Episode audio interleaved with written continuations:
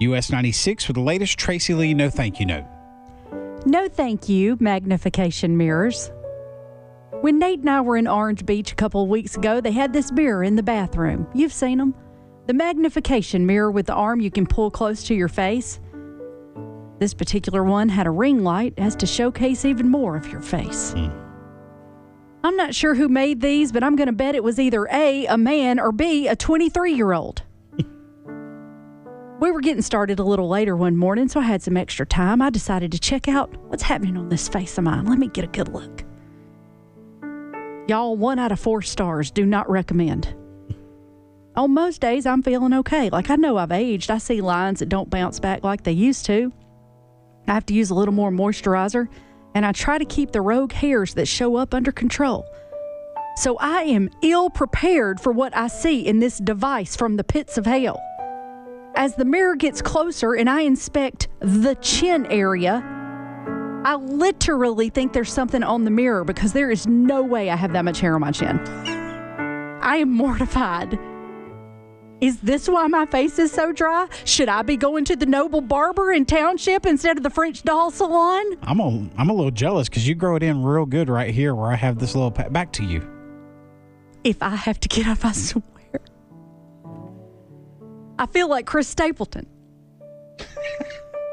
and I wonder why I have no friends that are telling me I'm giving off Willie Robertson vibes and giving him a run for his money. What happens to our face when we get older? Can someone explain to me at what point in your life your woman face decides, I think I'll grow a beard? And when did the line under the eyes get so deep? Now, okay, all right, before we fall down a hole we can't get out of, because let's just get one thing straight aging happens. Fortunately, women's beards happen. And if you're like me, you're surrounded by people who are your age that don't even look like they've aged at all. It's a slippery slope. And with our backs, we can't afford to go down that hill.